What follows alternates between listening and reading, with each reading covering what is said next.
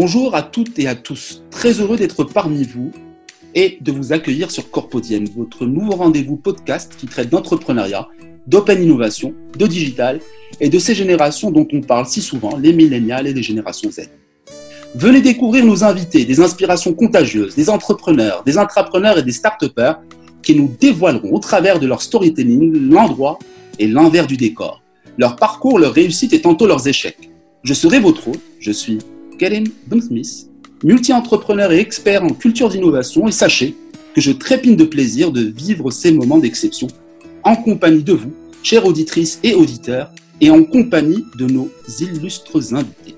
Corpodiem, un mot composé de corporate d'un côté et carpe de l'autre, des professionnels dont l'histoire, le succès et les aléas s'écrivent le jour le jour. À chaque jour suffit sa peine. La quête de sens a un prix et l'accomplissement, l'épanouissement de soi ne se font pas en un jour, mais bien nos quotidiens.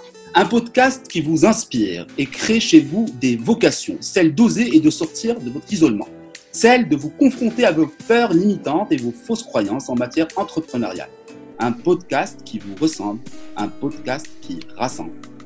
Bonne humeur, belle couleur et franc-tireur, le décor est planté. Corpodium, votre escale du jeudi dans la journée, une escale décontractée et posée, une compagnie d'invités aussi impliqués qu'impliquants, inspirés qu'inspirants, 30 minutes de pur partage et d'intelligence collective. Bienvenue en toute légèreté.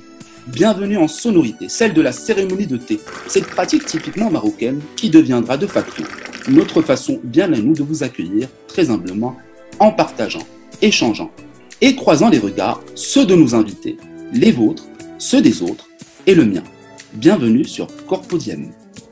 C'est jeudi et comme chaque jeudi, très heureux d'accueillir notre invité, un opérationnel avec un vécu de 20 ans dans le monde de l'entreprise au Maroc.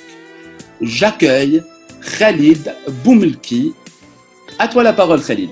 Te voilà totalement compromis et admis. Bonjour Karim. Bonjour Khalid heureux d'échanger avec toi, avec euh, tes auditeurs aussi, sur euh, la question, la thématique euh, Open Innovation. Absolument. Très heureux de t'accueillir et nos auditrices et auditeurs sont contents d'accueillir un deuxième invité au travers de Corpodium. La thématique de ce jeudi, comme tu le dis si bien Khalid, pose le postulat suivant. Open Innovation. Que se passe-t-il quand les startups et les grands groupes collaborent? L'analyse pragmatique de Khalid Boumouki, responsable démarche et progrès au sein d'un grand groupe français basé sur Casablanca. Une énergie au service de la dynamique de groupe de son entreprise, un activateur d'intelligence collective et de bienveillance, toujours au service de la performance et de la motivation. Khalid, tu es de formation électronicien en traitement de signal, spécialisé en automatisme et instrumentation. C'est bien ça, Khalid? C'est bien ça. Ça a commencé euh, il y a à peu près 20 ans, en 97, avec beaucoup d'amour pour la région qui m'a fait naître, Agadir. J'ai choisi de m'installer à mon propre compte. J'ai commencé par euh, une petite aventure qui a duré deux ans, euh, en cherchant toujours à installer des automates, aussi des équipements électriques tels que des variateurs de vitesse dans des industries de la région. Euh, il est, euh, enfin, il y a des amours qui sont aveugles. Et donc, euh, en allant sur Agadir, peut-être j'avais pas vu que c'était pas la région industrielle par excellence au Maroc. Et donc, mon expérience là-bas a duré deux ans. par la suite, j'ai compris qu'il va falloir peut-être, comme beaucoup de Marocains qui, qui, font leurs études en France, aller sur Casablanca.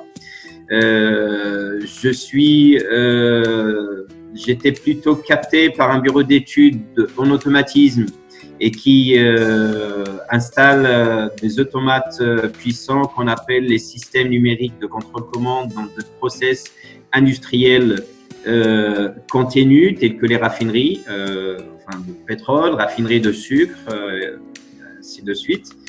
Et par la suite, j'ai, euh, après cinq années euh, passées dans la technique, j'ai plutôt évolué vers la gestion d'affaires, toujours en automatisme et instrumentation.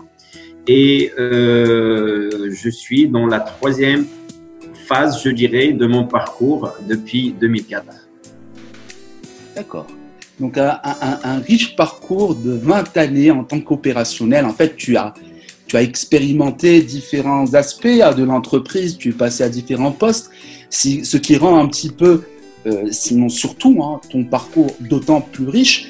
Moi, je fais plus confiance aux opérationnels, aux hommes de terrain, parce qu'ils ont cette réalité du terrain, ils ont cette réalité des hommes et des femmes qui font l'entreprise. Euh, d'ailleurs, c'est l'une des raisons euh, aussi pourquoi je t'ai convié pour notre bonheur à tous sur Corpodiem. Khalid, on va rentrer dans le vif du sujet. J'ai quatre questions. La première question, la plupart des grands groupes se sont mis à l'open innovation. Selon ton parcours d'homme de terrain et tes rencontres, pourquoi, à ton avis, ce changement de paradigme et pourquoi maintenant?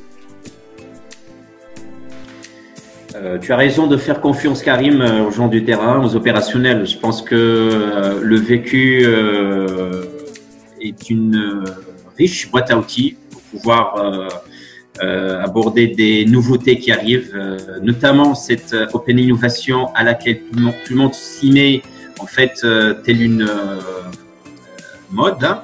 je pense que on sait très bien aujourd'hui que tout va très vite. Et si ça va très vite, c'est peut-être euh, euh, pas seulement grâce euh, aux structures classiques, grosses ou petites, mais la, la, démocratisation du savoir a fait en sorte qu'aujourd'hui, il y a des opportunités euh, qui se créent de façon très individuelle. Et ce qui fait que euh, la valeur ajoutée qu'on pourrait euh, imaginer de façon classique aujourd'hui peut être ailleurs, peut-être chez un individu ou un groupe.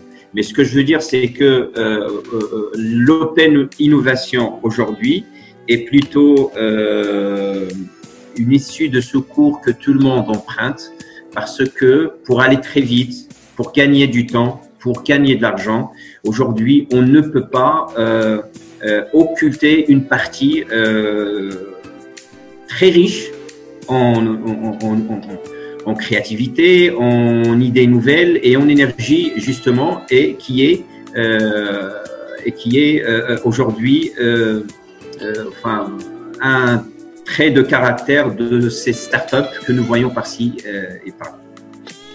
Je te rejoins totalement. Cette analyse est très pertinente. D'ailleurs, aujourd'hui, tu m'avais, tu m'avais pris au bon la dernière fois en m'expliquant que les startups et les grands comptes, c'est un même écosystème qu'il n'y avait pas un écosystème de start-up et qu'un écosystème de, de, de, grands comptes. En fait, c'était le même univers. Hein. Et aujourd'hui, ils ont tellement de choses à s'apporter, que ce soit pour les grands comptes ou pour l'agilité euh, qu'a la start-up, sachant que les grands comptes ont cette, euh, ce sont des mastodontes, hein. ce sont des, euh, des pachydermes qui, à un certain moment, dans les process, euh, sont englués et cette fraîcheur qui arrive de, de chez les startups et cette innovation permet aussi, en termes de système de recherche et développement, de, vraiment minimiser les coûts et de pouvoir construire les choses ensemble. Euh, j'en arrive à ma deuxième question, Khalid. Dans ce contexte d'intelligence collective, quelles sont, selon toi, les forces que puise chacun des deux en l'autre? Euh, je pense que ce sont des profils euh, extrêmement différents. C'est pour ça que la complémentarité est, bien présente. Nous avons les euh, grands groupes d'un côté qui sont porteurs de forces naturelles, une présence qui ramène de l'assurance, mais aussi qui sont en quête d'énergie, en quête de, de, de, de sources motivées pour aborder des sujets qui ne sont pas vraiment facile à aborder dans le quotidien des grandes structures. Et donc, d'un côté, nous avons des énergies très euh, vives, des énergies très motivées, des énergies euh, pas canalisées, et qui sont libres de pouvoir et jouissent d'une d'une liberté qui ramène de la créativité et de l'innovation.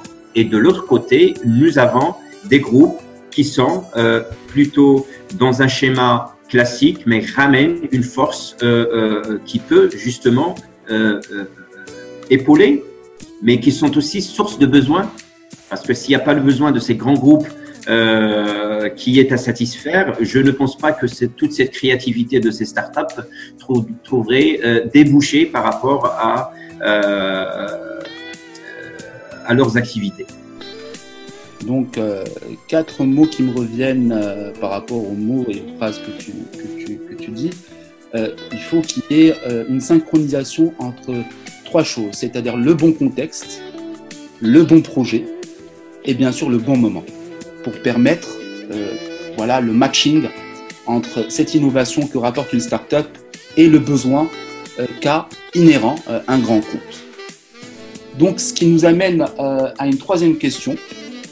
Souvent, les grands groupes doivent se poser les bonnes questions dans le choix des startups innovantes, sachant qu'il y a énormément de startups qui poussent, avec qui elles vont collaborer. Pour toi, Khalid, au fil de tes rencontres et de tes échanges avec d'autres professionnels des deux rives qui gravitent autour de l'open innovation, j'ai une double question pour toi. Comment au Maroc les professionnels des grands groupes identifient-ils les startups prometteuses? Et ma deuxième sous-question, à ton avis, faut-il intégrer la startup au grand groupe ou lui laisser, par contre, l'autonomie pour performer? Si tu permets, Karim, je commencerai par répondre à la deuxième question. En fait, parce que la réponse coule de source, il ne faut euh, pas intégrer les startups au grand groupe. Alors, en fait, euh, ce qu'on vient de citer comme atout de ces euh, startups juste avant, euh, sera, à mon sens, euh, occulté euh, rapidement si on prive ces startups de leur liberté, parce que c'est justement ce qui leur permet de rester créatifs et aussi de innover et être réactifs et répondre aux demandes des grands groupes. Maintenant, euh, comment au Maroc les professionnels euh, identifient les startups euh, Il faut pas se voiler la face. Nous avons aujourd'hui euh, le sujet qui est, euh, je dirais, c'est mon avis en préambule hein, par rapport à ce qui peut être un objectif satisfaisant, enfin que ce soit des grands groupes, des opérateurs nationaux qui essaient de promouvoir ces, relations start-up grand groupe aussi, ou alors euh, des start-up. Et donc, ce sont toujours les grands rendez-vous, les messes de l'innovation, où tout le monde se rencontre. C'est déjà euh, une façon classique de faire. Euh, ne pas oublier le rôle très important des incubateurs qui euh, facilitent la rencontre euh, entre les grands groupes et les startups. Et puis, bien sûr, il y a du spontané, il y a des startups qui se présentent spontanément au grand groupe et là, on essaie d'en avoir les meilleurs. Je pense que j'ai répondu à ta question, Karim. Ben, merci bien. Cocasse euh, concours de circonstances. Au-delà de la cérémonie de thé et ce son de thé qui se verse, qui est typiquement marocain, parce que ce podcast se fait directement du Maroc, pour les gens qui ne le savent pas. Euh, nous avons eu l'appel à la prière, le début de Allahu Akbar du minaret. Donc on est bien au Maroc. Hein Donc voilà, c'est ce qui va me pousser moi à enchaîner sur ma question 4. S'il te plaît Khalid, dans n'importe quel partenariat, il est essentiel de définir les règles de jeu. Autant pour la start-up que pour le grand compte, quelles en sont pour toi, en substance, je dis bien en substance, les règles essentielles? Je pense, Karim, qu'en fait, ce qui va gérer la relation start-up et grand groupe euh, sera aussi ce qui gère les relations de façon efficace et euh, euh pérenne. Euh, je mettrai en première position la confiance. Je mettrai en deuxième position un partenariat où tout le monde est gagnant. Euh, on en avait parlé, la liberté de la start-up est essentielle. Il faut que euh, ces jeunes et d'ailleurs moins jeunes, parce que ce ne sont pas que les jeunes qui lancent des startups, il faut qu'ils se sentent libres de leurs actions et je pense que c'est un ingrédient essentiel dans leur euh, épanouissement et justement ce qui produit des vrais livrables pour les grands groupes. Maintenant, euh, que cette relation soit euh, bien formalisée, qu'elle soit euh, euh respectée euh, par les deux partenaires, je pense qu'il n'y aurait pas de difficulté à ce que chacun trouve son compte, que ce soit le grand groupe ou la start-up. Donc, comme tu le dis si bien, donc confiance, équité, justice, et euh, comme ça, les choses sont, sont, respectées de part et d'autre, et ça peut permettre un mariage heureux. Tu parles d'ailleurs très bien de, générations confrontées. Hein. On a la génération des millénials, et puis nous avons cette génération précoce, hein, la génération Z, qui est en train d'arriver à grands pas. Hein. Et puis nous avons la fameuse génération qu'on appelle la génération K, la génération Kleenex, euh, qui c'est les tout petits. Parce que pourquoi Kleenex? Parce qu'effectivement, ils passent de quelque chose à une autre, à un projet à un autre. Kleenex, ils jettent. D'ailleurs, ça, ça m'avait fait marrer un certain moment par rapport à ce terme. Et voilà, donc ces générations sont de plus en plus précoces et sont euh, digital natives. Hein. C'est leur langage. Nous, c'était l'anglais à une certaine période. C'était celui qui maîtrisait l'anglais. Voilà. Aujourd'hui, c'est le digital. Euh, donc voilà, c'est une évolution, hein, une révolution pour d'autres. Alors, c'en est fini des questions. Alors, pour nos auditeurs, merci à tous pour votre mobilisation quant à cet invité spécial euh, autour, euh, autour, autour de l'Open Innovation et notamment Khalid Boumouki. Vous avez été plusieurs à nous envoyer vos questions en relation avec la thématique de cette émission. Et comme promis, en voici trois qui ont été choisis au hasard pour être posés à notre invité lors de cet épisode. Alors, la première question, Khalid, nous vient du Sénégal, ce pays frère. Elle nous vient de Dieudonné Demba. Dieudonné Demba, qui est un entrepreneur qui est dans la conciergerie de luxe au Sénégal. Alors sa question. Bonjour Khalid, que peut apporter l'intelligence collective et l'open innovation pour une start-up? Merci euh, à Dieudonné. Merci euh, Dieudonné. D'abord, euh, je tiens à dire que j'aime beaucoup ce pays, le Sénégal, et je m'y rends en deux jours, justement pour l'innovation. Et pour répondre à notre auditeur, je dirais que euh, l'open innovation, c'est euh, évident, c'est une ouverture énorme pour les énergies euh, individuelles et qui sont les startups. Ce sont des euh, machines à produire des idées et à les concrétiser et qui ne, trouvent, qui ne cherchent qu'à trouver des débouchés. Et puis cette euh, nouvelle façon de faire qui est l'open innovation est très adéquate par rapport à, ce besoin, je dirais, de liquider sa marchandise qui est de très grande valeur. Et donc, euh, il est évident de dire que euh, enfin, c'est tout fait pour que la start-up s'épanouisse. Je te rejoins totalement, Khalid. Euh, merci à Dieudonné pour cette première question. Moi, je suis très content lors de ce deuxième podcast. Pourquoi Khalid Tu vas me poser la question pour la simple raison que j'ai réussi à obtenir ma première question féminine. Excellent. Nous avions que des messieurs. Alors, euh, je remercie énormément euh, Sarah Brgash, qui est advisor, qui est dans la finance, et qui nous pose cette question. Euh, elle est du Maroc et France. Hein, elle est installée en France. Quel est, à ton avis, euh, le meilleur moyen de développer des synergies entre des startups marocaines et des startups françaises? Merci, Sarah. Euh, je pense que déjà, il y a beaucoup qui se fait euh, entre les deux parties. C'est-à-dire aujourd'hui, toute cette démarche euh, qui est pilotée au niveau du gouvernement, au niveau de beaucoup d'opérateurs privés aussi. Euh, cette démarche était, est en étroite collaboration avec euh, des homologues français et les startups euh, aujourd'hui françaises, aussi marocaines, les uns postulent dans les challenges des autres. Je veux dire, les Marocains postulent dans les challenges français, aussi les startups françaises postulent dans les challenges marocains qui sont lancés par les grands groupes d'ailleurs à travers les incubateurs. Et je pense que c'est déjà établi euh, de façon très concrète cette relation. Et euh, pour qu'il y ait plus de synergie, je pense que euh, ces rendez-vous de ces messes consacrées à l'innovation sont d'ailleurs en général internationales et donnent plus de possibilités de cross-fertilisation entre, entre. Voilà. Merci à toi Khalid. Je te remercie Sarah pour ta question. Voilà, tu passes en direct ou en asynchrone. La troisième question, elle nous vient d'un franco-marocain qui va s'installer euh, très bientôt au Maroc. Donc, le retour de la diaspora. Ça, c'est une autre, c'est une autre thématique sur laquelle on peut parler. D'ailleurs, sur Corpodium, bien, bientôt, nous aurons un ours, un série.